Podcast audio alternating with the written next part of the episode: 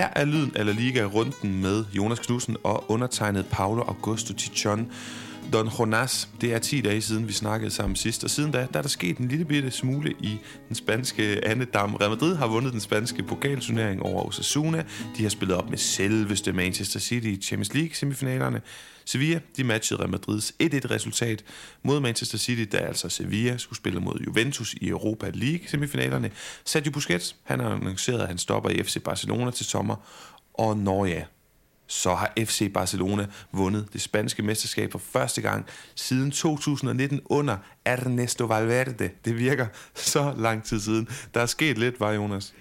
Ja, og det, øh, der er sket så meget, at det næsten er svært at, at sige, hvor man skal tage fat, men øh, hvis vi skal starte med det, som ligger, ligger fjernest, så, øh, så var jeg super glad for at se den der øh, pokalfinal mellem, øh, mellem Osasuna og Real Madrid. Det virkede til at være øh, for det første stemningsfyldt stadion nede på La Cartuja. God, øh, god stemning fra begge, begge fanbaser. Selvfølgelig måske lige øh, 10% mere volumen fra Osasuna-fansene, hvis, øh, for, for hvem det var oplevelsen i deres liv.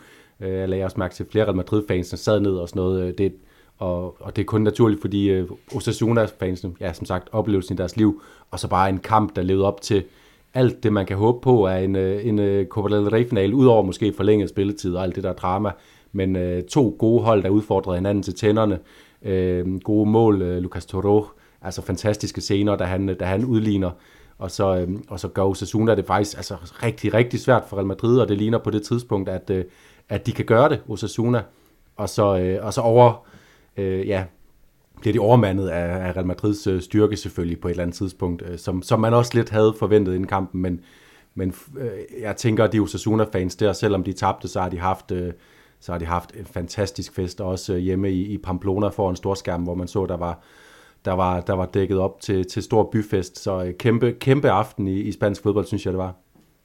Ja, og man får netop den her fornemmelse af, at, at for, for Real Madrid var det hverdag, også det her med, at Rodrigo han går bare ind og scorer efter to minutter, bum, hvor at som du siger, for Osasuna, der er det nærmest en mytologisk øh, karakter, den her kamp. Det er anden gang i øh, klubbens historie. De står i den her Copa del Rey-finale, og det er øh, anden gang, de har mulighed for at vinde et reelt trofæ, som ikke er en segunda eller tercera division, og som du siger, øh, undervejs i kampen, storskærmsarrangement i Pamplona, fede scener.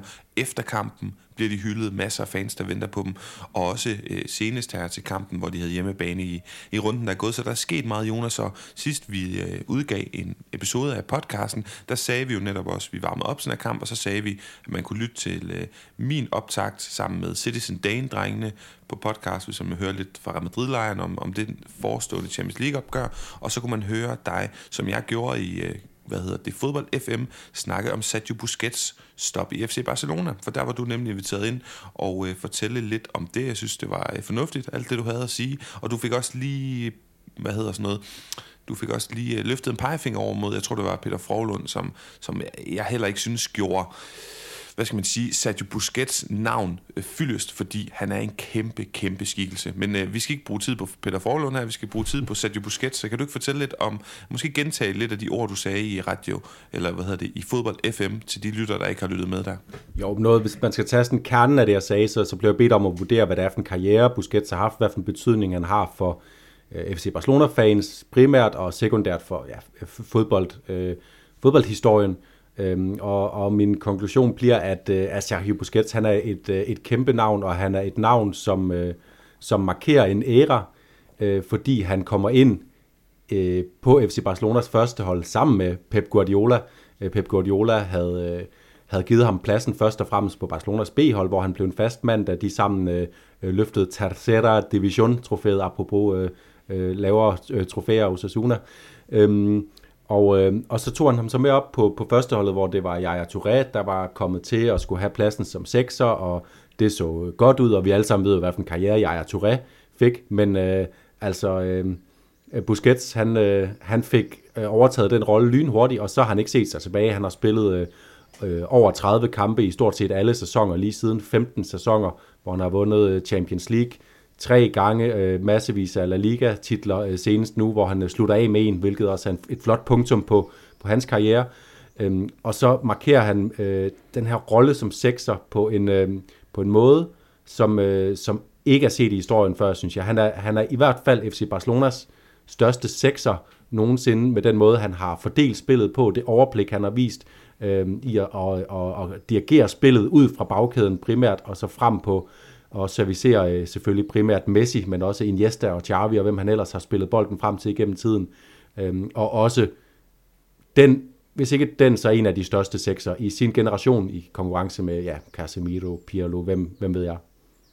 Mm. Ja, Jonas, så lige tage et øh, hurtigt spørgsmål, og så hurtigt svar, og så et lidt længere i der slagsen. Først og fremmest, har øh, FC Barcelona en Busquets-afløser i egne rækker? Her tænker jeg på en hollænder. Nej, det har de ikke en til en. Øh, de har måske en øh, spiller, der kan gå ind og overtage hans plads, sådan rent lavpraktisk på holdkortet, men det kommer til at kræve en, øh, en anderledes dynamik for FC Barcelona, fordi det som, det, som Sergio Busquets har gjort så, så øh, til sit, sit varemærke, det er, at han, har jo, han forlader jo sjældent sit område. Han, øh, han bevæger sig inden for sådan en firkant, der hedder øh, omkring øh, midtercirklen, og så øh, 10 meter uden for den, øh, primært tilbage, en sjældent gang imellem frem, hvor han har scoret sine 18 mål, og også nogle gange har, har sat spillet længere frem, det skal man også huske, altså han, er, han, er, han har en sublim teknik og overblik, så han også kan sætte spillet længere frem, men Frankie de Jong, han er jo mere dynamisk, han vil komme til at forlade sit område, og, og gøre, at, at Gavi, Pedri, hvem end der kommer til at spille ind med ham, skal være bedre til at nogle gange dække af for, for en Frankie de Jong også. Ja, og, og lige præcis den her, nu er du lidt inde i spillerkarakteristikker, det er faktisk øh, det, som mit næste spørgsmål drejer sig om. Jeg kan huske et par gange, hvor jeg sådan lige har blevet mindet om, og oh ja, det er jo også Sergio Busquets, det der, når, øh, og jeg er sikker på, nu hvor jeg beskriver billedet, øh, scenen og, og fodboldsituationer, så kan du tydeligt huske, at det er der mange Barcelona-fans, der kan. Det her med, det kunne være en Jordi Alba, der kommer spændende venstre om, ligger en hård aflevering ind til Busquets, og så første gang med det fineste, blødeste, millimeter præcise silketouch, så kan han sætte sådan en inderside på Busquets, så den, så den daler fuldstændig perfekt over en hel organisation, et helt forsvar hos modstanderen, og lander lige for fødderne af eksempelvis øh, ja, Jordi Alba, Messi, hvem ved jeg, det har været igennem tiden. Så han har jo en vidunderlig teknik, også offensivt øh, meget, meget dygtig i det chanceskabende spil. Men det, jeg godt kunne tænke mig at spørge dig om, det er, hvis du lige prøver at lege med mig, at vi skal fortælle vores, vores små og jævnaldrende børn om, om 5 eller 10 år, hvorfor de også skal værdsætte en spiller som Busquets, i stedet for Modric, eller Xavi, eller Pedri, osv. Hvorfor er det? Altså, nu har man spekuleret meget i, at man kan aldrig finde en spiller som ham igen, og så er der jo nogen i Spanien, der siger, men kig på Martin Subimendi, eller Dani Parejo, eller hvad ved jeg. Hvorfor, hvad er det, Busquets kan, udover at spille sikkert frem og tilbage til siden? Han er jo ikke hurtig, det kan godt være, han er høj, men han er jo ikke så fysisk stærk, at folk ikke kan flytte på ham. Hvad, hvad er det egentlig, der gør ham exceptionel? Jamen, det er hans, hans fodboldhjerne, og, og man kan lidt sammenligne ham på det, her, på det punkt med øh, sådan David Silva, øh, Dani Parejo, øh, er øh, Toni Kroos, øh, Luka Modric på den sags skyld, er spillere, vi har løbende rundt i La Liga nu, godt op i alderen, og, øh, og som stadigvæk brillerer som nogle af de dygtigste spillere i La Liga, og det kan de, fordi at til trods for deres fremskredende øh, alder og, og dalende fysiske niveau, øh, så har de bare en fodboldhjerne, som overgår alle andre på banen, og Sergio Busquets fodboldhjerne, den har også overgået alle øh, de spillere, han har spillet sammen med i FC Barcelona. Så når FC Barcelona har spillet så godt øh, med Busquets inde på sekserrollen, så, så, så kan man ofte tilskrive øh, ham det, og, og man kan jo spørge sig selv, og der bliver det jo øh, kontrafaktisk, men havde Messi scoret så mange mål for lige præcis FC Barcelona, hvis ikke Sergio Busquets havde været der? Jeg vil påstå nej, fordi det som, det som Sergio Busquets gør, det er, at han, han kan se hele spillet for sig. Han kan se hele banen, det vil sige, at han kan også vurdere, hvornår er det tid til at spille bolden tilbage til Gerard Piqué, når jeg har fået den. Hvornår er det tid til, at jeg laver det der, som du beskrev, silkebløde touch. Hvornår er Messi for eksempel langt nok væk fra sin, øh, fra sin direkte oppasser til, at han har tid til, han skal jo ikke bruge meget Messi, men at han trods alt har tid til at tage bolden ned og gøre sig farlig, finde spillerne i de rigtige øh, situationer på de rigtige tidspunkter, og det som jeg vil huske Busquets, Busquets for at beskrive, det er det her med, at man snakker meget om, om tempo i moderne fodbold, og man skal hele tiden flytte bolden. Øh, et touch, to touches. Nogle gange så gør Sergio Busquets det her med, at han modtager bolden. Man tænker egentlig, du har masser af muligheder, men han venter lige 2, 3, 4 sekunder, og det gør, at modstanderens organisation lige flytter sig 2 meter, og så er der en anden spiller, der bliver fri, så er der et andet rum, der åbner sig, og så kan han se den, den helt rigtige aflevering. Det er, det er sådan noget der, der viser, at man har et, øh, øh et ekstra overskud i forhold til øh, altså mange unge midtbanespillere, der kommer frem nu, de har øh, meget travlt med at øh, aflevere, aflevere, flytte sig hele tiden. Spille. Nogle gange så er det også en god idé i fodbold, lige at vente lidt og lade, lade spillet sætte sig, inden man tager, træffer sine beslutninger. Og det er, det er Sergio Busquets den absolut dygtigste, jeg har set øh, til, til øh, lige præcis den disciplin. Ja, jamen øh, en legende takker af. Vi synes begge to er fantastisk, og misforstår mig ikke, øh, lytter. Det er ikke, fordi jeg ikke kan se det geniale i ham, men jeg vil godt lige have Jonas til at sætte nogle flere ord på det, og, og du ved, øh, ja, skære det ud i pap. Jonas, der er mange andre ting, vi skal have hyldet efter Barcelonas mesterskab. Vi skal snakke Real Madrid og Sevilla i, i Europa i midtugen. Så lad os da bare hoppe på en breaker og så komme øh, videre i programmet, for der er nok at se til, nok at snakke om. Sometimes maybe good, sometimes maybe shit. Og Jonas, lad os starte med at øh, quizze lidt i samarbejde med vores gode venner inden fra Pondit. Det her danske brætspil, som I har hørt så meget om. Der er en rabatkode til jer, hvor I kan spare 100 kroner øh, på spillet, og samtidig jamen, så, så får vi tilsendt 100 kroner, så vi kan øh, ja, en gang imellem øh, forkæle os selv lidt, fordi det tager rigtig lang tid, faktisk også lidt penge at holde sådan en podcast af kørende, så det er jo rart, øh, og det er I flere, der gør, det er vi rigtig, rigtig glade for, meget taknemmelig for. Men nok om salgstalen, Jonas, det er din tur til at øh, quizze mig i et par spillere, og lad mig bare sige det, sådan, jeg har siddet og kigget på de koringer, der kommer senere i programmet, og jeg er en spiller, som jeg ikke er sikker på, at du er enig med mig i, som jeg rigtig gerne vil premiere, så jeg er meget motiveret for at gætte rigtigt her okay, så har jeg lige et ekstra kort liggende her om bagved, som du aldrig kommer til at gætte. Nej, jeg, øh, jeg er kommet Champions League-stemning nu, for jeg synes også, øh, det fik vi ikke lige snakket meget om, den her første kamp mellem Manchester City og Real Madrid på, på Bernabeu. Sikke en kamp, altså åbenlyst en, øh, åbenlyst en kamp mellem de, de to bedste øh, på dagen, de, de to hold, der på dagen kan spille det allerbedste fodbold i verden lige nu, øh, selvom Real Madrid jo er, er håbløst bagud i ligaen. Øh, så var det bare en fornøjelse. Derfor så Champions League-tema frem mod den her uge, hvor det, hvor det hele skal afgøres øh, om, hvem der kommer i finalen. Og vi starter med en spiller, der har 118 landskampe for Kamerun. Kan du så gætte den nu? Og hvis ikke det er Samuel Eto'o, så skal jeg ned i. Nej, det er det ikke, men så, så får du lige beskrivelsen. Denne alsidige defensive spiller fra Kamerun var med til at vinde Champions League med Real Madrid i både år 2000 og i år 2002. Efterfølgende blev det til to mesterskaber hos Chelsea. Øh, jeg har lyst til at sige Jeremy. Det er helt korrekt. Øh, ja, og defensiv midtbanespiller. Jeg husker ham også lidt som sådan højre bak, højre midtbane. Sådan en, en spiller, der måske vi karrierede lidt rundt omkring på, på Real Madrids midtbane, ligesom øh, Øh, Michael Essien og ligesom Nacho og ligesom, øh, ligesom andre i, sådan i periferien af Real Madrids trup har gjort tiden. Ja, og det er jo sådan lidt for dem, der ikke er gamle nok til at huske ham, så var han lidt Claude Makelele, før han kom. Forstået på den måde, at man værdsatte ikke hans bidrag, og han skulle egentlig bare spille andre steder, så at luksusspillerne kunne få noget frihed øh, frem i banen. Men øh, ja, han var nok lidt mere alsidig, lidt mere polyvalent, lidt mindre essentiel og fundamental øh, i forhold til øh, den gode Claude Makelele. Men okay, 1-0. 1-0, stærkt. Og vi bliver i, øh, på det afrikanske kontinent, og i Spanien selvfølgelig. Denne malisiske midtbanespiller var med til at vinde Champions League to gange med FC Barcelona på tre år. Som helt ung talent blev han desuden kåret til turneringens bedste spiller ved U20-VM i 1999.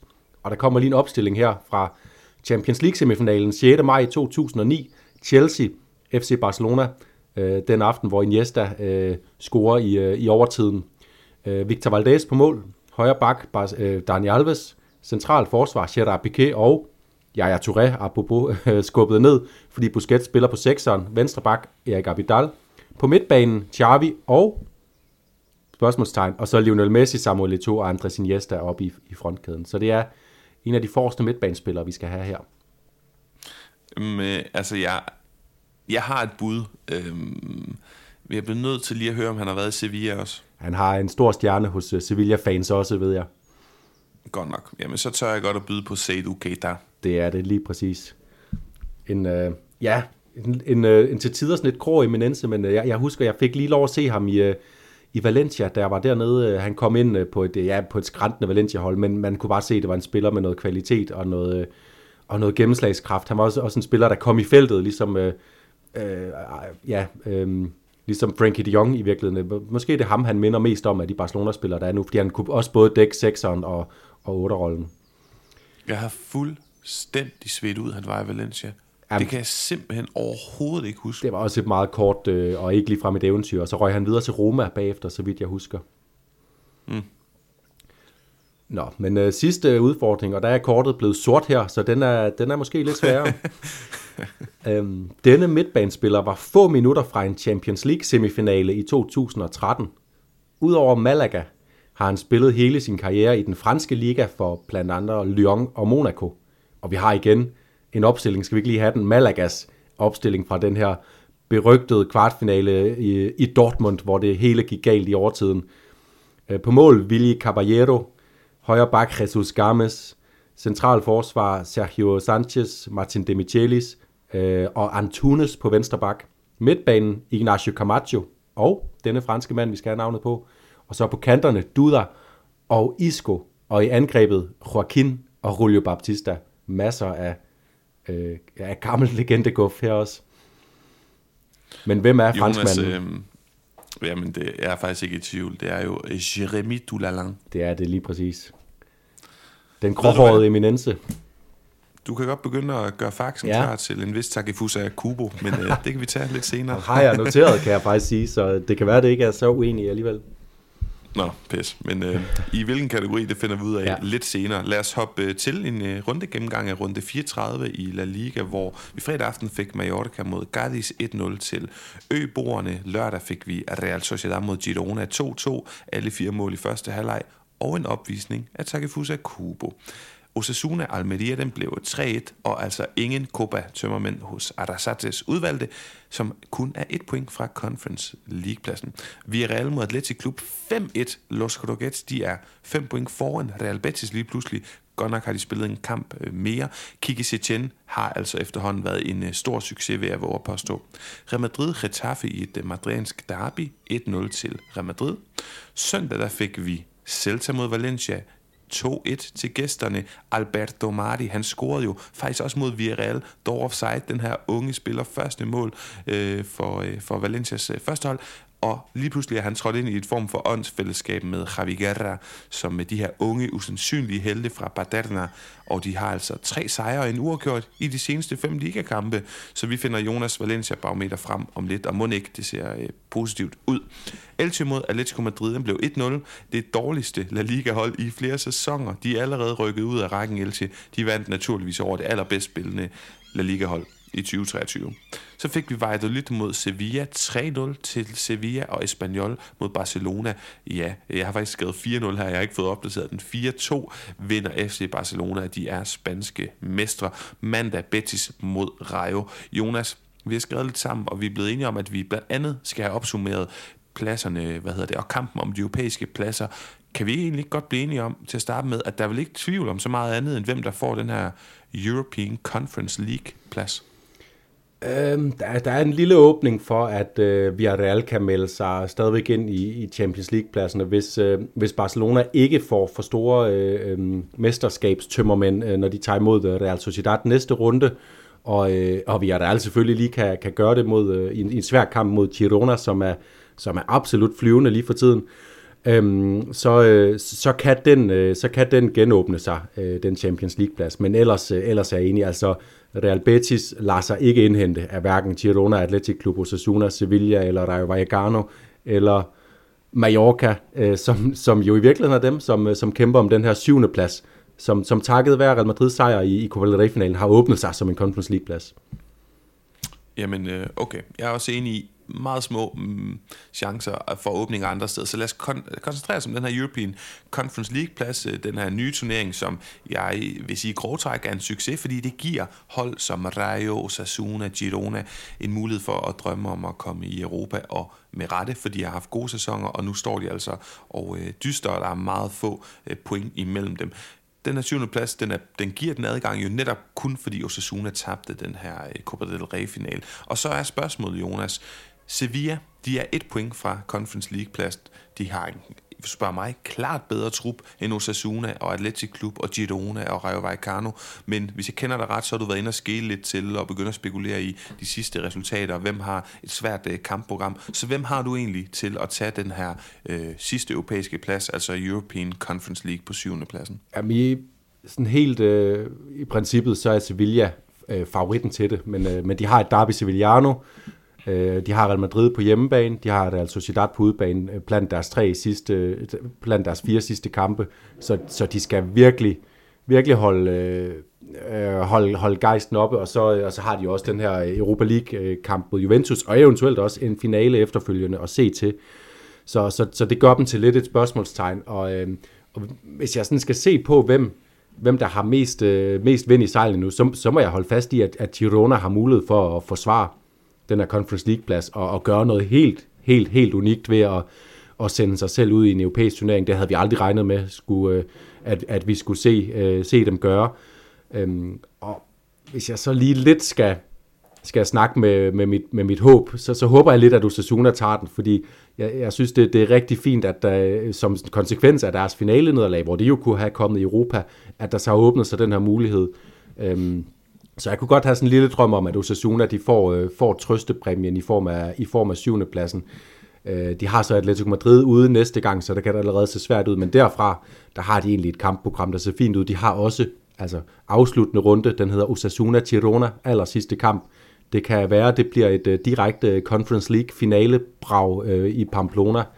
Øh, men Paolo, det er også bare det er så tæt. Vi snakker 48-47 point, øh, de alle sammen ligger på, og så Rayo lige efter med 46 det, det, er, det, er, det er umuligt at forudsige. Øh, også fordi det begynder at blive det her kampprogram til sidst, hvor øh, har modstandere noget at spille for? Øh, øh, hvis de ikke har noget at spille for, er de så, øh, er de så sådan lettet og, øh, og, og let spillende, så de, så de kommer til at være svære med at gøre, eller er de opgivende?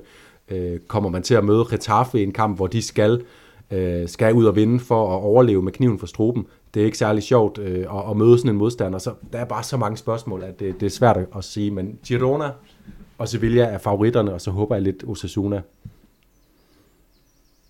Jamen det, og det er fremragende, fordi du tager lidt forskud på det, jeg igen skulle til at spørge dig om, hvis du fik lov at, at vælge lidt. Så lad os, øh, for, og nu har du gjort det, så lad, jeg, jeg kunne godt tænke mig, at det var et let klub, fordi så ser min vågede forudsigelse ikke så skidt ud. Øhm, og så er det også et spørgsmål om, hvem der vil have godt af det, fordi så selvfølgelig vil det være en økonomisk salvandindsprøjning, og også sportslig, moralsk, og kæft, ville det være fedt, hvis små hold som Rayo eller Girona, de kunne få lov at komme ud i Europa. Jeg er bare bange for, at det vil kunne vælte dem frem mod kommende sæson. Så vil de få ørerne i maskinen i Europa, og så vil de stadig ikke have kræfter, de kunne mobilisere i, øh, ligaen, og så vil de kunne være i over, overhængende far for nedrykning. Så, og det, og øh, det, det samme i teorien med Osasuna, som vi måske nogle gange glemmer, altså ikke er sådan et traditionelt top 8-10 hold i øh, spansk fodbold. I hvert fald ikke top 8. De har ikke nødvendigvis den ballast. Så jeg tror, jeg tænker, Sevilla eller Atletic Klub, der bliver jeg måske lidt konservativ, selvom det måske nogle gange er omvendt med dig og mig, der godt kan lide at drømme med øh, sådan lidt urealistiske drømme der, men ah, jeg, jeg tror, det er bedre for de her lidt større hold, som har en anden kapacitet og erfaring i Europa. Ja, og jeg, jeg, jeg er kun delvis enig med dig, fordi øh, hvis det var Europa League-plads, der var på spil, hvor man sagtens kan komme i et svært gruppespil med, med hårde modstandere øh, øh, i, i alle kampene, så, så kunne det godt vælte en klub for mig at se, som Rayo Vallecano især, som jo ikke er kendt for, for den allerstærkeste øh, planlægning op fra, fra ledelsesplan, men som jo på en eller anden måde har fået sat et godt hold sammen. Vil de kunne sætte en trup sammen på 25 mand til at, at deltage i tre turneringer? Det kan jeg godt have været i tvivl om, når det er Europa League, men der er jo det netop der, at det er den her Conference League turnering, hvor modstanden er lidt lettere. Vi så, vi alle øh, bade sig igennem øh, øh, gruppespillet med, øh, med, med reservehold uge efter uge, og, og, ja, og så dummede de sig så mod andre læg. Men, men det er en turnering, som for det første, man kan, man kan forvente noget rimelig overkommelig modstand i, i gruppen, og så er det en turnering, man med rette kan for, gøre sig forhåbning om at vinde, når man er et spansk øh, midterhold.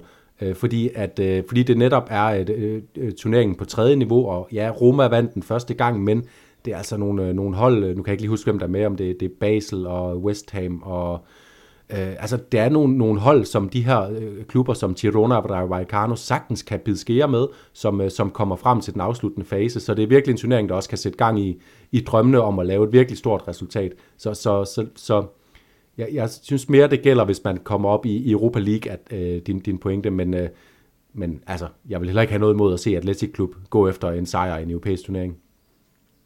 Nej, Jamen Jonas, lad os lukke ned for øh, den her snak om European Conference League, og så øh, hoppe videre til det, som var den store kamp, El Derby øh, Catalan, El Derby de Barcelona, hvor at vi så FC Barcelona udspille Espanyol, stakkels Espanyol, der var fuldstændig ude i tårne. Ikke kun fordi, at de er dårlige og har en ja, dårlig træner, også fordi, også fordi FC Barcelona øh, for en sjældent gang skyld, vil jeg faktisk sige, i det her øh, forår, tropper op, og så smadrer de bare Espanyol. De spiller fremragende. Som jeg skrev lidt med en kammerat om, det er også på et billigt grundlag, men stadigvæk, de smadrer dem. Og øh, de tager det seriøst. Alejandro Balde, han flyver op og ned og ligner, som jeg har skrevet flere gange, Alfonso Davis. Altså, hvis øh, Barcelona havde købt ham der, som er den 19-årig for 80 millioner euro før sæson, så havde vi alle sammen siddet og sagt, nøj, en god signing med fremtidsperspektiver. Men han er gratis og kommer fra Akademi, som er, øh, som er mega fedt. De spiller godt, Pedri er der, og Rafinha virker pågående, så kommer Dembélé ind, Frenkie de Jong, alt er bare godt. Øh, undtagen selvfølgelig, at øh, hvad hedder det, den gode Mark André Testegen er rasende over, at de indkasserer to hmm. unødvendige mål. Men Jonas, lidt udenom fodboldkampen, så kunne jeg godt tænke mig, at øh, vi lige snakker lidt om det her derby, fordi det er jo ikke tilfældigt. En lille detalje, DJ'en på RCDE Stadium på Espanyols hjemmebane, han spiller Shakiras seneste hit, den her sang, der disser Piqué som netop den sang, der kommer på, da FC Barcelona går på banen for at varme op.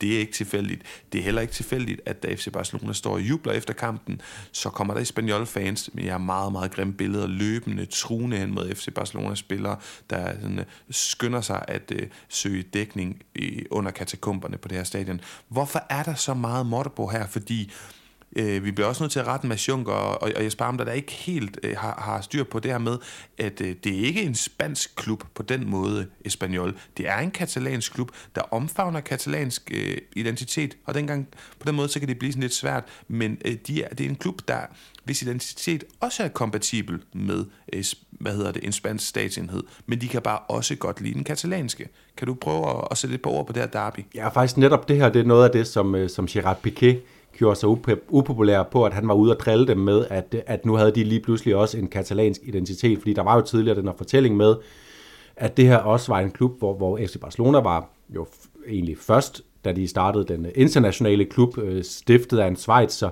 Det var mange af de første spillere var, øh, var fra Centraleuropa og England for den sags skyld, øh, som startede med at spille for FC Barcelona og startede med at være i bestyrelsen, og så blev den stille og rolig det her katalanske symbol, og så endnu mere forstærket selvfølgelig under borgerkrigen, hvor Espanyol altså deres navn siger det jo, deres øh, status som øh, kongeklub fortæller os noget om det, øh, har en stærkere tilknytning til Spanien som land, men for ja, er det en 10 år siden, at deres præsident øh, lavede sådan et, ikke, det er ikke et markant skifte, fordi som du siger, de har aldrig nogensinde afvist at være en katalansk klub som sådan, men han lavede et, et skifte, hvor at det blev mere udsagt, at de også var en hvis ikke katalanistisk, så i hvert fald en, en, en klub med en katalansk identitet, med øh, La Senyera på øh, kravetøjet og øh, alt det her, som, som følger med. Og, og det var Gerard Piqué så ude og, og drille med, at ej, så har de lige pludselig skiftet mening, nu vil de hellere være katalaner end spanier. Det kan jeg da godt forstå, men er det ikke lidt sent at komme med til festen og sådan virkelig provokerende? Og i forvejen, så... Øh, som, som jeg sagde til min kone, da vi sad og så kampen i går, og så alle de her mennesker på, på tribunen, som bare kunne se frem til at se deres hold blive ydmygt. FC Barcelona vinde mesterskabet, mens de sætter øh, et søm i den ligekiste, der hedder Espanyols La Liga-overlevelse. Så, øh, så, så, så bemærker jeg bare, at det her, det er altså nogle mennesker, der bor i Barcelona, er vokset op i Barcelona, og vælger at holde med Espanyol. Det er, nogle, øh, det er, det er sgu på en eller anden måde nogle, nogle gæve gutter, der har truffet et, øh, et, et, et valg, som, som de færreste vil gøre. Så jeg har, jeg har på en eller anden måde enorm respekt for lige præcis Espanyol-fans, fordi det er, det er også noget helt andet end at bo i Madrid og holde med Atletico. Der er ikke den samme øh, overhovedet følelse af at være, være så langt udenfor, fordi Atletico også er en stor klub. Men det her, det er virkelig bare nogle, øh, nogle underdogs, og de har jo så kunne gå ud fra stadion og, og se FC Barcelona, øh, FC Barcelona by være i, øh, være i brand og fest, fordi at byens klub, som, som Barcelona jo bare tager patent på at være, har vundet et mesterskab. Ja, jeg er fuldstændig enig. For at supplere dig lidt, Jonas. En klub, øh, det har jeg også brugt meget min, min kandidat, min specialafhandling på universitetet. Jeg tror også, du har været inde omkring det. Det må du næsten, selvom dit handlede mere om, om FC Barcelona og katalansk nationalisme. Jamen, når man kigger på kat- katalansk nationalisme og, og de her kulturinstitutioner, som de her fodboldklubber er, jamen så altså Espanyol øh, kommunikerer rigtig meget på katalansk, vil gerne, deres mantra, deres symbolik er også meget katalansk. Den er bare samtidig også forenlig med den her spanske statsenhed. Og det, det er sådan det der skæld, som, som de lige kommer til at, ja, simpelthen at, at, at forklare forkert øh, i går i studiet. Så, og jeg synes, du får sagt nogle gode omkring øh, det her, det her derby.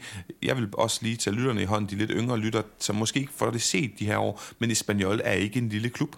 Espanyol er en stor fodboldklub. Espanyol er en fodboldklub, der hører inden for eh, top 10 hvert år, og nogle gange kan byde med eh, endnu sjovere steder. Det er sådan, det har typisk været i La Liga, og det kan jeg også godt savne, at de er der omkring, fordi som sagt, det er en stolt og, eh, og, og stor fodboldklub, som du netop også siger, omfavner det her, eh, det, det katalanske. Så er det også vigtigt lige at, nu hvor vi er inde på det her, at den katalanske nationalisme traditionelt set, du må rette mig, hvis du er enig, Jonas, men, men jeg tror, eh, begge vores specialafhandlinger nævner det her, har jo den her lidt mere etnisk borget øh, nationalisme, hvor man hvor man ikke, hvad hedder sådan noget, frasorterer på grund af etnicitet, men netop omfavner forskellige etniciteter, forskellige, øh, hvad hedder sådan noget, befolkningsgrupper, og siger, at alle er velkomne. Og det starter jo hos FC Barcelona, som du netop siger, fordi at, øh, hvad hedder det, Gamper, han er, han er fra Schweiz, og fordi at Katalonien som region traditionelt set har ønsket at omfavne, at alle er velkomne her, så længe vi er enige om, at det er rart at være katalansk. Giver det mening?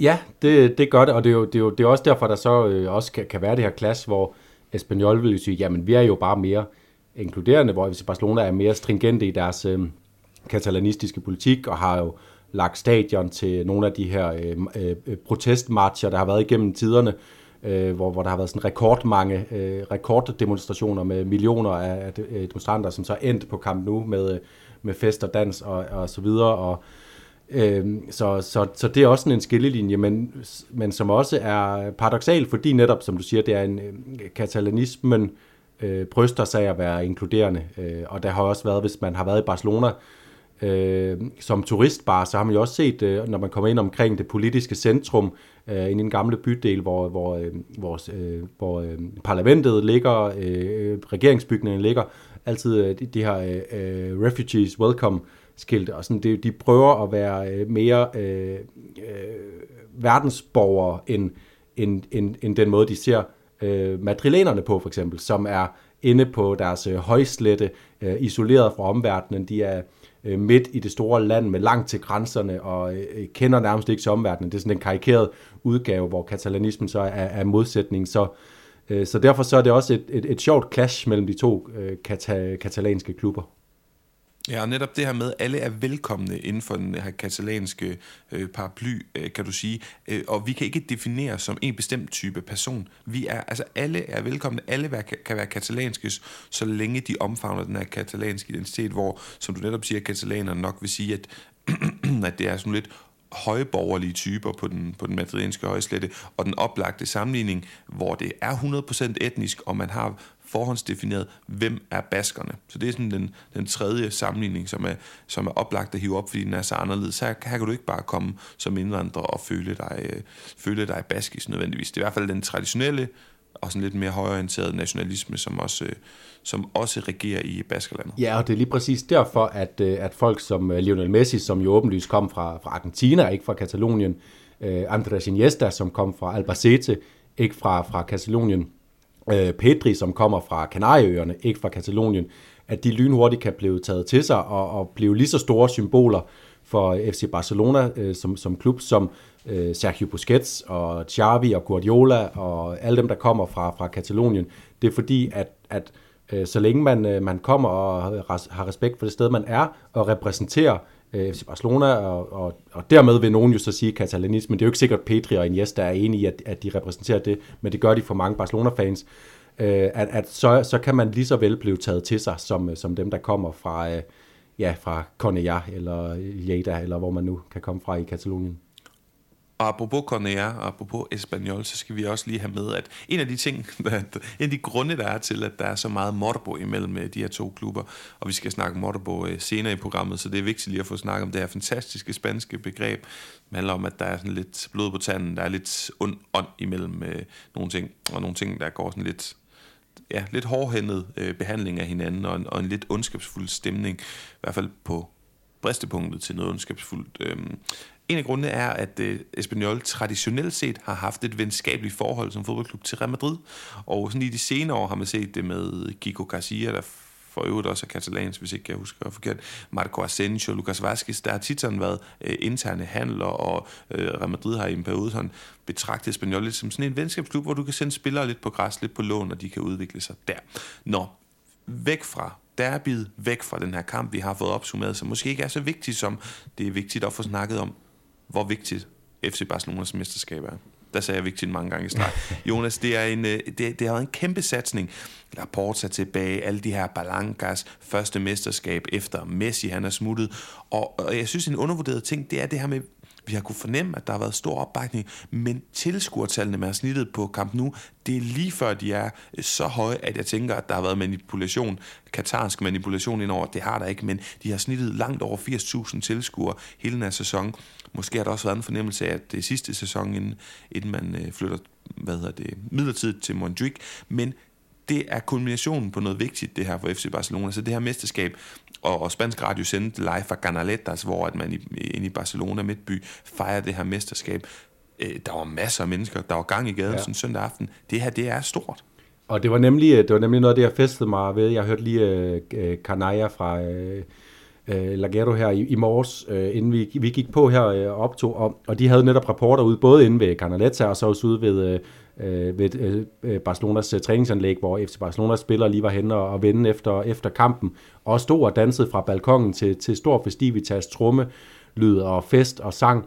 Og, og de her reporter, der var ude, de, de, øh, de påpegede, at de nærmest ikke havde set noget lignende. Altså det, det har de jo nok i forbindelse med Champions League titler og også andre mesterskaber og triple, øh, triple fejringer og så videre gennem tiden. Men at det var virkelig lang tid siden, der har været så store fejringer i, i Barcelona, og, og som du også siger, tilskuertallene høje. Altså det vidner om, at, øh, at der er en, en fanbase, der, og jeg, og jeg ser, at der kan være to årsager til det. Den ene der er selvfølgelig, det er noget tid siden, de har vundet et mesterskab, og der er jo hele tiden den her faktor med, at FC Barcelona gerne vil være hele tiden i gang med at indhente Real Madrids samlede antal mesterskabstitler. Der er det jo bare vigtigt at komme hurtigt tilbage på sporet, så den følelse har de haft. På den anden side har de også haft en følelse af at, øh, at, at følge en, en klub, der er lidt i knæ, lidt i krise. Øh, de her Palancas, øh, der var også øh, der var en af, af panelisterne i, i, øh, i, i, i Kanaya, der blev spurgt, hvad er, det, hvad er det for en markat, vi skal sætte på det her mesterskab for fremtiden? Er det Lewandowski? Er det Tastegen? Er det Busquets? Er det Pedri? Og så sagde han, det, det er Palanca-mesterskabet. Vi kommer til at huske det for Palanca-mesterskabet. FC Barcelona, der tager en økonomisk satsning, sætter fremtiden på spil for at komme lynhurtigt tilbage, og øh, Laporta, der allerede for et år siden siger, at FC Barcelona er tilbage, og, og nu fik han så ret, fordi nu er FC Barcelona tilbage, i hvert fald i, i, i spansk regi. Øh, og, og den lettelse, øh, fansene må have, have følt ved at, at, at betragte en klub i knæ, sommer efter sommer sidde i transfervinduer og se, at vi har ikke råd til noget, vi kan ikke indskrive vores spillere, det er øh, armod det hele, og så bare vinde La Liga i overlegen stil, fire runder før tid.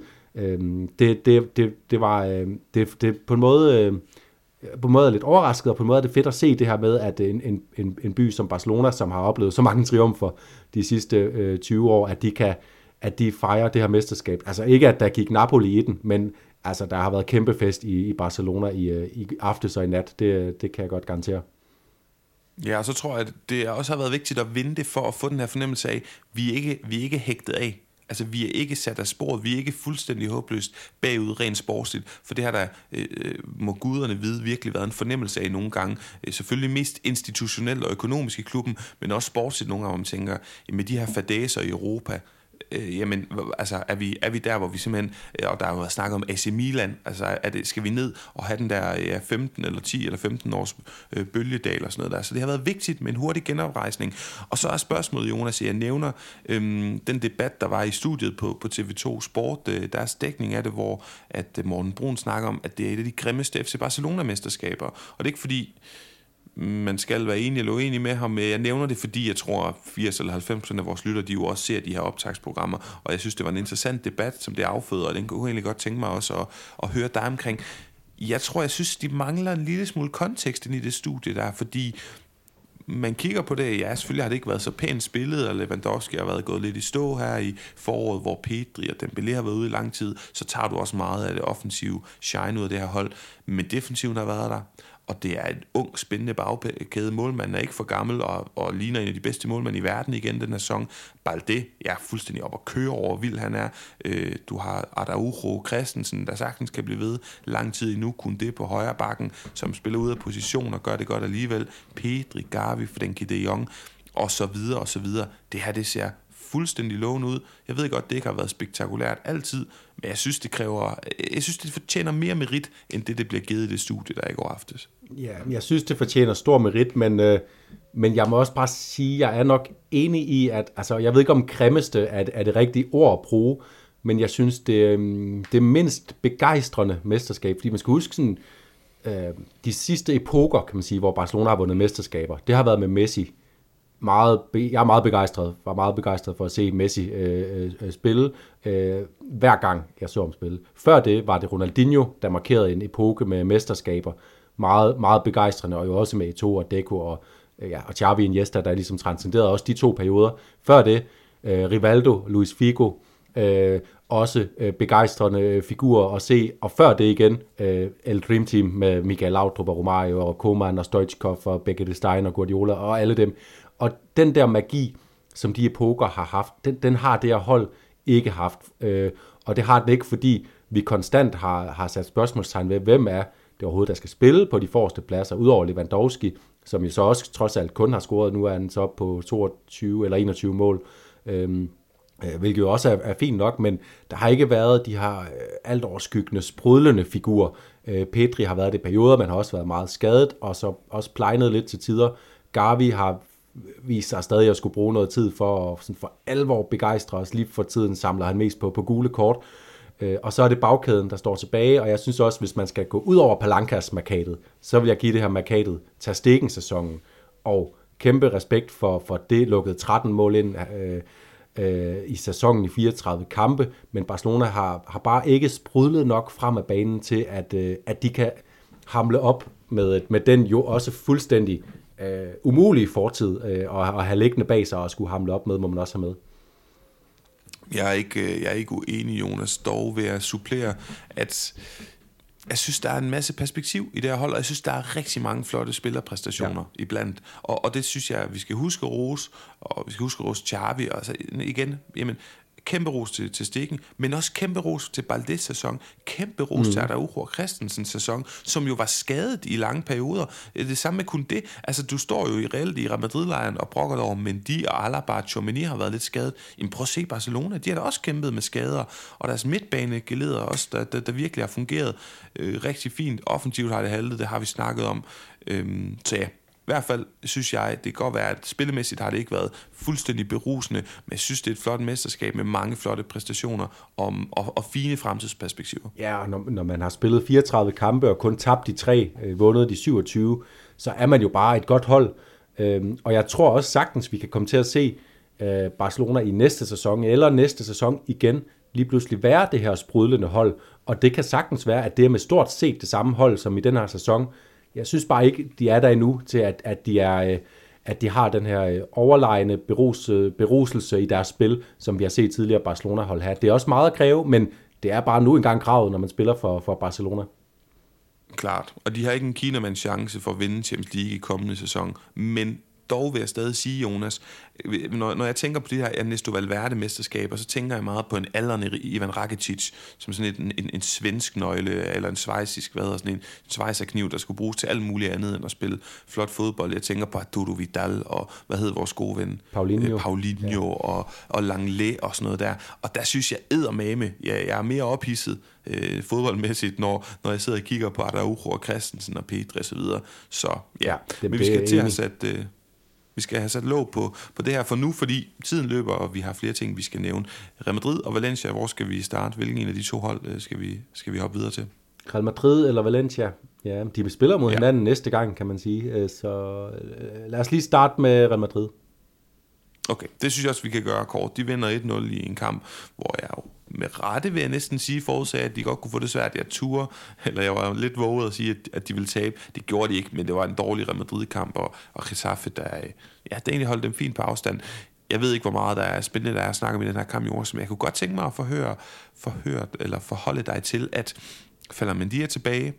Øh, Et af Militao spiller den her kamp. Han gjorde det jo ikke mod Manchester City. Chouameni, Asensio, skal de slet ikke spille? Er de slet ikke inde i overvejelserne hos Ancelotti eller hos Jonas Knudsen frem mod det her skæbnesvangere returopgør mod Manchester City på onsdag? Nej, Godt, jamen så, så, må du hellere, så må du hellere fortælle noget mere om, hvad du har på hjerte i forhold til det, du så i første opgør øh, af de her Champions League semifinaler, og hvad du tænker frem mod øh, næste opgør, altså returopgøret. Jamen det hører med, at jeg gik klip af, af første halvleg, fordi jeg var ude i en, øh, et, en dramatisk pokalopgør med mit eget hold i øh, Kirkeby, hvor vi røg ud efter straffesparkskonkurrence til et øh, Serie 3-hold.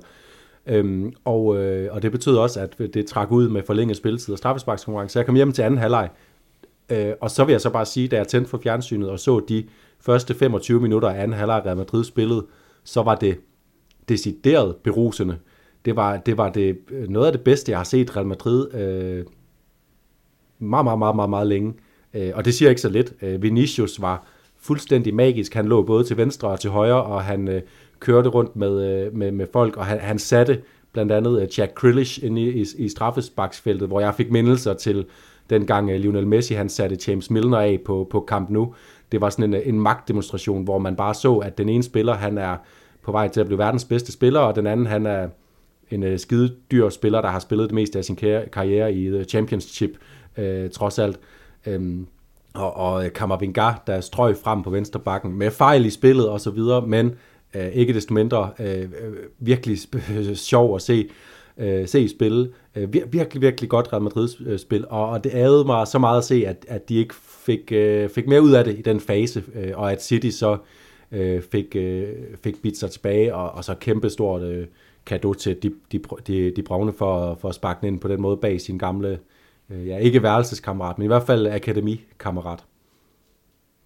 Jeg er, ikke, jeg er ikke nødvendigvis uenig i den ros, du giver Real Madrid, men jeg kan bedre forstå, at du er så, at, at du er så imponeret over dem, når du ikke har set de første 25 minutter, ja. hvor de bliver spillet fuldstændig ned under tæppet. Men jeg vil så sige, øh, Jonas, hvor, hvor der var en vis accept hos Real Madrid, og jeg synes, mange har, har, har fejlfortolket. Altså de gange, den, den følelse og forståelse, jeg har for Bernabeu, øh, efter at have været der en 20 gange eller sådan noget, det er, at den pifte-koncert, der var, var ikke ned mod Real Madrid-spilleren. Det er ikke sådan, jeg har i hvert fald opfattet den, selvom mange mener det øh, på, på, i dækningen af det efterfølgende. Nej, det har mere været sådan en øh, for, for City-spillerne til at føle sig uvedkommende, fordi Real Madrid ved godt, at de netop blandt andet har vundet så mange Champions League-titler ved i perioder at kunne stå øh, godt organiseret defensivt, tålmodigt afventende, og så stikke afsted, og det var også øh, det, de gjorde. Men Jonas, hvad skal vi spanske fodboldfans, og nogen, der lytter med, er jo også deciderede Real Madrid-fans. Hvad skal man forvente frem mod det her returopgør? Det er jo sådan, at Real Madrid spiller klart bedre med i det her første opgør, end de gjorde sidste år, øh, de to, hvor de jo øh, taber 4-3, og burde have tabt, øh, hvad var det, Kroos sagde, 6-7-0, øh, men, men var virkelig heldig og meget, meget effektiv, må man sige. Hvad skal vi forvente? Real Madrid er bedre med generelt i Champions League i år, har ikke brug for de her episke remontadas, men de skal til Manchester City, til Etihad Stadion, som jeg kan ikke huske statistikkerne, men er det noget med, at de har vundet 26 kampe i streg, eller de har i hvert fald en uhyggelig statistik der, og det er stadigvæk et ret godt fodboldhold, Ancelottis øh, mandskab skal møde. Ja, og når man har sådan en statistik på sin hjemmebane, så er der ikke noget hold, man øh, hellere vil undgå at få besøg af end, end, end Real Madrid, når man øh, gerne vil bevare sin, sin gode statistik. Det bliver, øh, jeg tror, det bliver et lige så lige opgør, som, som det vi så på Banabeo, med øh, forskellige faser, og øh, Øh, afgørende for Real Madrid bliver det, at de kan... Øh, at de kan forsvare sig igennem de faser, hvor de vil komme under pres, øh, og at de, og, og, og det tror jeg også, Real Madrid er, er, er måske udover Atletico øh, et af de bedste hold til at acceptere, altså acceptere, at Manchester City har bolden, som du sagde, øh, det, det synes jeg er en rigtig god pointe, øh, acceptere, at øh, Gündogan og Rodri og øh, øh, Walker og øh, Ruben Dias og John Stones, at de ligger og afleverer til hinanden, fordi øh, noget af det, jeg synes, man, jeg så i, især i den fase, hvor Real Madrid overmandede Manchester City, det var, at, at øh, Bernardo Silva, Jack Grealish, øh, øh, faktisk virkede overmandet af, af Real Madrid. De var ikke øh, de var ikke øh, de var ikke for gode til Real Madrid på, på, øh, på nogen måde. Altså det, det er noget Real Madrid sagtens kan håndtere øh, med, med deres, øh, deres forsvarsspillere. Øh, så, så hvis de formår at acceptere, øh, øh at City har bolden, forsvarer sig fornuftigt øh, på indlæg, holde, holde snor i Holland, som jeg synes, de gjorde øh, øh forbilledeligt, i hvert fald jo i, i, i det, jeg så, øh, så har Real Madrid en rigtig god chance, fordi jeg, jeg tror igen ikke på, at Real Madrid spiller ikke en kamp uden at score et mål. Okay, men nogle, kan vi få nogle procenter på? Altså, der er ikke nogen tvivl om, at vi begge to er positivt overrasket over, øh, hvad hedder det, La Kadeja, hvad hedder sådan noget? Det billede, som, det kan man ikke sige, det kan man ikke oversætte på en måde, men at Real Madrid, øh, ja, hvad fanden hedder det? Den, den præstation, de leverer øh, Real Madrid, den er vi positivt overrasket over, de gør det bedre. Mange havde frygtet, at de virkelig få, ville få en, en losing match til det her, men de øh, spiller lige godt op for 1-1, og jeg synes, den her kamp er, er meget, meget lige, men procenterne i første, før første opgør, som jeg husker dem, der gav du jo øh, City en ret stor favoritværdighed. Ja. Den må være mere 50-50 nu, den, eller er den måske endda over i Real Madrid før? Den er, den er, den er dalet kraftigt, fordi øh, øh, jeg synes, det var så opløftende for en Champions League semifinal at se, at det var så lige, så jævnbyrdigt og på så højt niveau. Øh, så jeg, jeg kalder øh, stort set jævnbyrdigt øh, 52 procent øh, favoritværdighed til Manchester City trods alt, fordi de er på hjemmebane, og fordi de over sæsonen som hele, og over det her forår som hele, trods alt bare har vist øh, en anden konsistens, så ved jeg godt, at Real Madrids, øh, de, de steder, hvor de dalede, det er nogle steder, hvor de har måske kalkuleret lidt med det, steder, hvor de har haft råd til det, altså nogle La Liga-kampe, de har tabt, øh, men øh, og så, så, så jeg forventer også, at Real Madrid kommer ud på det topniveau, de viste i Copa del Rey-finalen, i kampen mod City her, i kampen mod Barcelona, i Copa del Rey-semifinalen osv., øh, så, øh, så 52, øh, 48. Modtaget. Jonas, øh, programmet er snart en time gammel, og du har ikke nævnt Valencia nu, og det undrer mig rigtig meget. Men også imponerende, at du har øh, tålmodigt siddet og holdt på, på det her lille hjerte, du har i hænderne, som er Valencia og de her unge spillere fra Paterna. Er det noget, der kommer i din koring, eller skal vi hurtigt runde det nu her? Uh, der er noget i min, min koring, men jeg synes godt lige, vi kan, vi kan runde uh, nedrykningskampen, fordi Øh, man må bare sige, at der står også Valencia som overskrift på den nedrykningskamp i den forgangne runde, fordi øh, Valencia vinder udover Celta, som måske, måske ikke er, er en del af nedrykningskampen endnu. De har 39 point, 5 point ned til, til Getafe under stregen. Øh, der skal stadig meget til, for at det går galt for dem. Men nu har Valencia 3 point ned til stregen, fordi alle de hold, der ligger under Valencia lige nu, de tabte i den her runde. Med undtagelse af Elche, som jo ikke kan nå noget som helst. Så det er en fuldstændig drømmesituation for, for Valencia, og at det så endnu en gang er en, øh, en af de unge Paterna-gutter, der kommer ind og afgør det i de døende minutter af en kamp. Det er bare en, en fortælling skabt af guderne med, med Baraja og Marchena ude på bænken, og så øh, først Ravigera, der afgjorde det mod, øh, ja, hvem var det nu, mod Valladolid øh, i overtid, og nu Alberto Mari, som ingen af os har hørt om før, som kommer ind, modtager et indlæg fra Fouquier og panner den ind med øh, udmodståelig kraft øh, ind bag øh, Ivan Villar, der, der stod inde i, øh, i, i Celta-målet. Det er altså det er legendarisk, det Valencia er i gang med lige nu, og, øh, og øh, på en eller anden måde, så, så øh, selvom det får det med negativt fortegn, og de er presset ud i ringhjørnet, så kommer det her... Øh, så kommer de her uger til at stå øh, mejslet ind i Valencias historie på grund af den måde, det, det udspiller sig på nu, og også med synes jeg værd, værd øh, lige, lige at bemærke. Vi snakkede om det, da vi var oppe og besøge øh, Morten Brun i, i Aarhus, øh, hvor han var sådan, kommer Valencia til at modtage opbakningen fra, fra deres fans, øh, når det begynder at spidse til. Og der må jeg bare sige, øh, i hvert fald udekampene, der har Valencias fanbase øh, vist sig som, øh, som, øh, som, som en, der, en, der rejser sig. De var i Elche i, i talstærkt, øh, øh, ja, talstærkt repræsenteret i Elche. Det er ikke så langt væk. De var der også i Cardis, og de var det også nu, helt oppe i det fjerne nordvestlige hjørne af Spanien i, i Vigo, hvor de, øh, hvor de øh, var rejst til øh, for, at, for at hæppe deres hold op over stregen, og nu er de der. Og, og det var magiske billeder at se det her, øh, scenerne omkring det her, det her mål, Marty scorede. Jeg hader at sætte en stopper for din begejstring, og du smiler og er glad, men Jonas, jeg, jeg er der selv. Altså, jeg, jeg, prøv at, jeg kigger på det resultat og, og, og konstaterer tre point, og de hopper så langt op. Valencia er så glad for, at de har den her statistik med tre sejre en uafgjort, og kun et nederlag i seneste fem ligekampe. Det går bedre, og gudske tak og lov for det, fordi hvor ville det være deprimerende, hvis de rykker ned. Men man bliver grebet, fordi vi kan godt lide Valencia, man bliver grebet med af stemningen og siger, fedt, og de her Paterna drenge, og kan der ske noget i fremtiden, og hvem kunne være en træner, kunne det overhovedet være Badaja, Sikke en historie. Peter Lim skal nok finde en måde at ødelægge det her på. for os alle sammen, tro mig. Ja. Det er øh, fuldstændig umuligt. Der er, ikke, der er ikke plads til optimisme, og jeg sad sådan og tænkte, her kommer en lille mærkelig indsigt i, i min uh, tankegang, jeg sad og tænkte, øh, jeg, jeg kunne se Fabrizio Romano, han skrev, at uh, Ruben Sayes, den tidligere AGF-assistent, er han jo rykket ned med Southampton, men har imponeret flere blandt andet spanske klubber. Og jeg sad og tænkte, han har jo, han smuttede fra øh, AGF til Valencia for at skulle arbejde i ungdomsakademiet, der har en fortid der.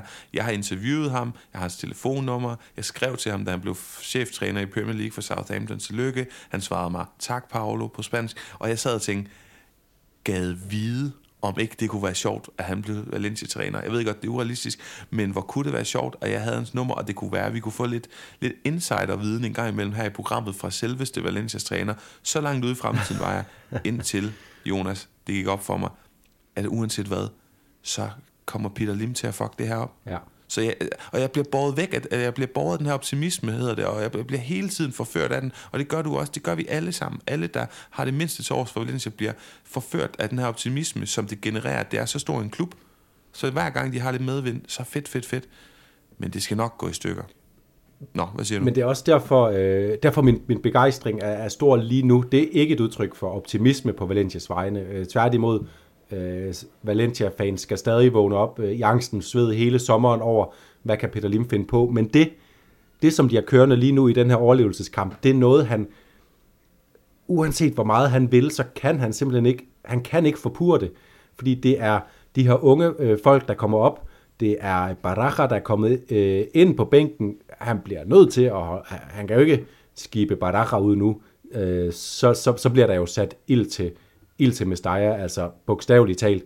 Øh, så, så finder de sig ikke mere. Han kan ikke forpure det her. Han kan ikke, øh, han kan ikke stille ringere vilkår til rådighed. Han kan ikke nå at ændre noget. De her sidste fire kampe, dem har Baraja og truppen og fansene for sig selv, og de skal nyde det med sig selv, og de skal ikke øh, fejre noget som helst med nogen i, øh, i ledelsen, eller Peter Lim eller noget. De skal, de skal gå ud, og så skal de gøre det her som Valencia, som øh, ja, nærmest som foreningen Valencia, som før øh, øh, der, der fandtes øh, den her øh, store kapitalisme i fodbold. Altså det er, det, er det, der, det er det, der er så smukt at se, at det er de her figurer fra øh, med, med Valencia, øh, tryk på brystkassen, der, der, der fører det her frem, og, og især billedligt gjort ved, øh, ved, ved de unge gutter, som kommer ind fuldstændig fra højre, øh, og viser for det første, at, øh, at Valencia er en stor klub i spansk fodbold. De producerer øh, talenter, de er øh, en, øh, en, en, en klub, der, der, der har mulighederne for at bygge sig selv en stor fremtid. Det har de stadigvæk, hvis bare de øh, kan, kan komme af med deres øh, ejer, eller i det mindste sadle, sadle om i forhold til den destruktionskurs, de har. Og, og det er derfor, at jeg, jeg forbeholder mig retten til lige nu at være begejstret i øjeblikket. Lige så snart Valencia har sikret sig overlevelsen, hvilket jeg tror, de gør, øh, om ikke andet så i hjemmekampen mod Espanyol, hvor de kan ramme de, de magiske 40 point med en sejr. Øhm, lige så snart det er, er forsejlet, så begynder jeg at være bekymret igen på Valencias vegne. Okay, jamen Jonas, med det så lad os få sat et punktum og smide den sidste breaker på for i dag, inden vi skal øh, have uddelt nogle priser. Jugar tiki-taki, tiki-taki, donde hay no espacio. Yo creo que hemos hecho que tu- tuvimos que hacer. Es intentar cambiar el partido en un otro manera. Og Jonas, lad os bare starte med El Detallazo de la Jornada. Jeg synes, at der var øh, rigtig flot frispark fra Alex Baena. Der var rigtig flot fra øh, sådan en kombinationsspil med Balde, der ligger den ind til Lewandowski. Den her, øh, som også lidt er en historie med det her unge forsvarsspiller og aldrende angriber, øh, som på en eller anden måde symboliserer FC Barcelonas mesterskab, 27. af slagsen, men Jonas, det er faktisk en Barcelona-spiller på lån, som øh, tager overskriften for mig. Abde Esalzuli, eller Esabde, eller hvad vi kalder ham. Fordi han øh, sparker en bold helt op i hjørnet. Han har i gang i en god sæson, og flot, at, at Osasuna kommer tilbage på sporet. Og så er det det her spanske udtryk, og vi elsker begge to det spanske sprog, og har brugt øh, alt, alt for mange timer på at studere det. Det her udtryk, når man øh, sparker en bold op i hjørnet på spansk, så siger man øh, quitar las telarañas, at fjerne spindelvæv. Og det synes jeg er et fantastisk udtryk, og det er lige præcis det, han gør. Han fjerner spindelvæv, den gode app, det ved at smide bolden helt op i målhjørnet. Så for mig var det den flotteste, det der jeg så i runden, øh, vi lige har haft. Det er også en af to kandidater, jeg har stående. Den anden, det er øh, øh, forbindelseslinjen mellem øh, Take Kubo og øh, David Silva. Øh, det indlæg, som Take, øh, Take Kubo laver, altså øh, det siger sig selv, man slår et godt indlæg, når David Silva han scorer på et indlæg, øh, så, så har man slået den fuldstændig perfekt. Øh, og øh, senere i, i kampen, øh, så er Take Kubo også igen ved at finde David Silva med et fuldstændig perfekt aflevering. Øh, der, øh, David Silva får så ikke lige øh, øh, sparket den ind, men, men den her forbindelseslinje mellem en maestro og en lærling, øh, som jeg synes, man godt kan begynde at se de her to som, fordi Kubo han må bare suge til sig af David Silva, fordi at de har lidt samme profil, selvom Kubo måske er mere udfordrende i sit spil og har mere fart i, i fødderne, end David Silva nogensinde har haft, øh, så synes jeg, det er en stor detalje, at de finder hinanden på den måde. Men Paolo, du, øh, du svarede rigtigt på tre øh, svære Champions League-spørgsmål, og, og du, jeg fornemmer, at der kommer noget med Kubo igen om lidt, så, så skal du ikke bare bestemme, øh, hvad der bliver detaljasso.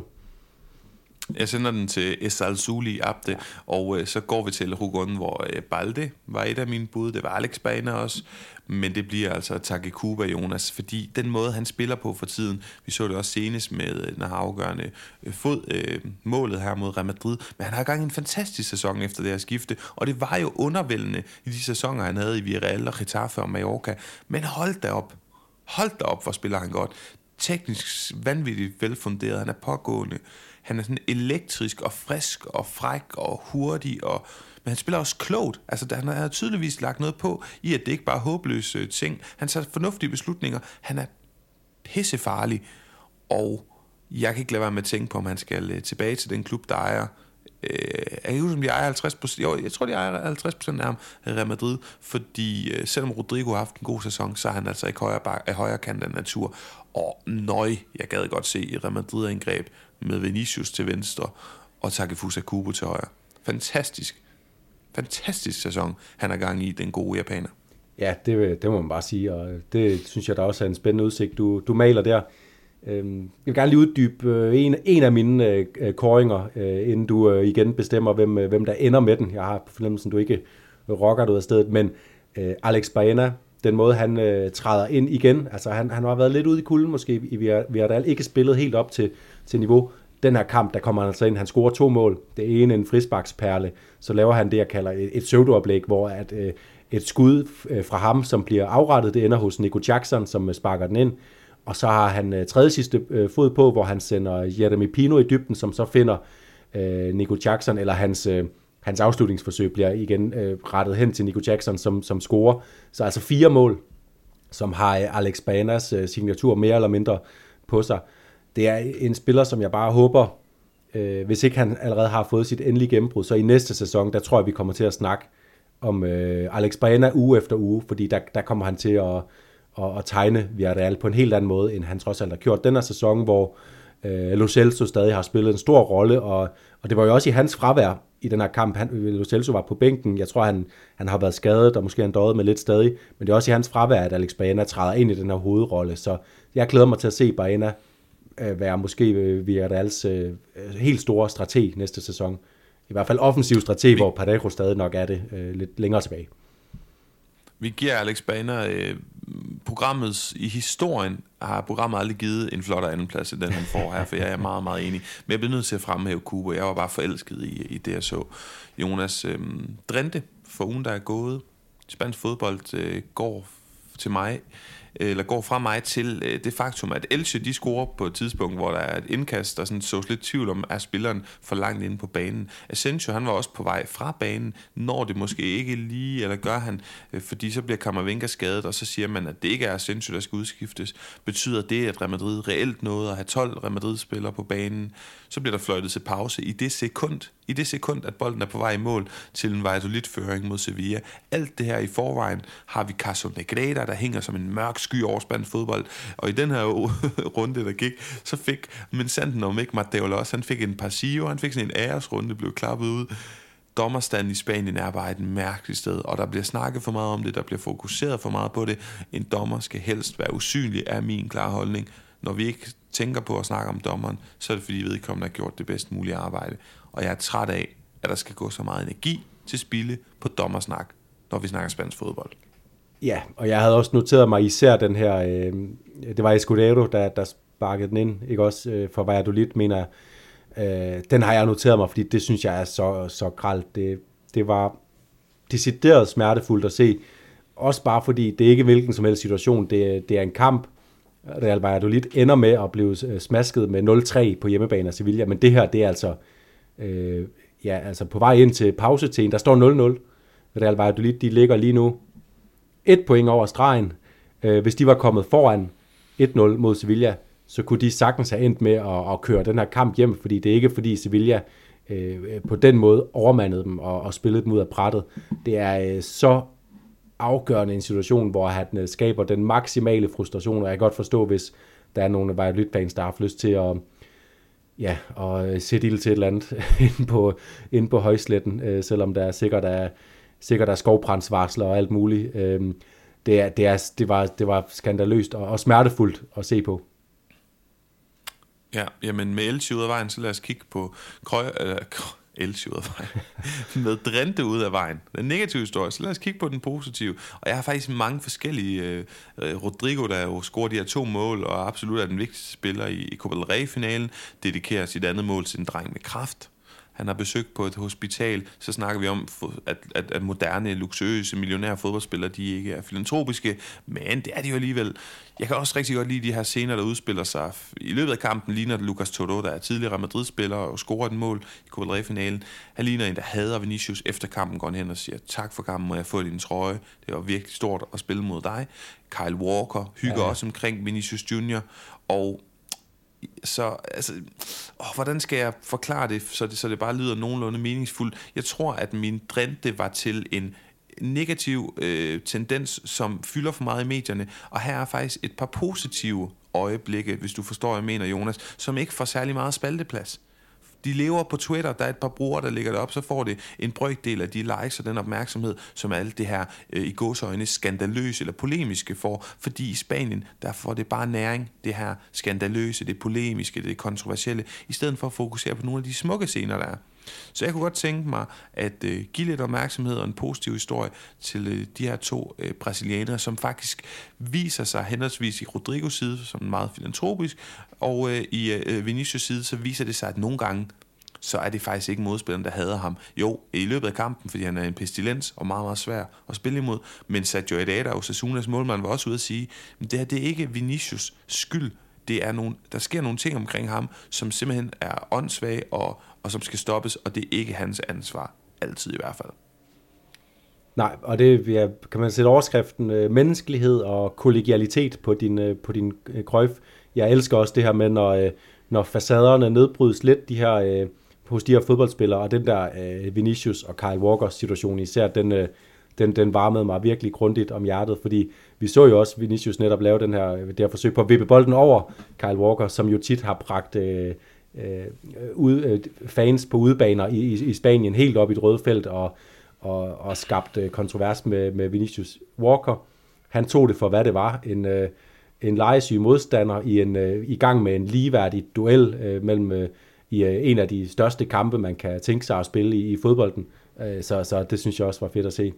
Min, øh, min grøft, den går til, øh, jeg har vekslet lidt mellem øh, Valencia-fansene og Barcelona-fansene, Barcelonismoen. Jeg, øh, jeg venter lidt med Valencia-fansene, de, de må gerne lige være overlevet, inden jeg, at, at de har overskud overhovedet til at tage imod nogen som helst former for ros, tænker jeg. Øh, men Barcelonismo, nu, vi har været meget efter Barcelona den her sæson, også med dem, deres måde at spille på, og deres balankaste måde, de driver klubben på, økonomien og sådan noget. Der må man bare huske nogle gange, at øh, uanset hvor store klubber bliver, så har de her store klubber også fans. Altså der er nogle gange en fortælling om, at øh, Rayos fans er mere ægte fans end Barcelonas, og for den sags skyld øh, OB's, eller øh, øh, øh, Brøndbys, eller hvem ved jeg, som, som, som puster sig op til at være, være større fans af deres klub, end andre er af deres klub.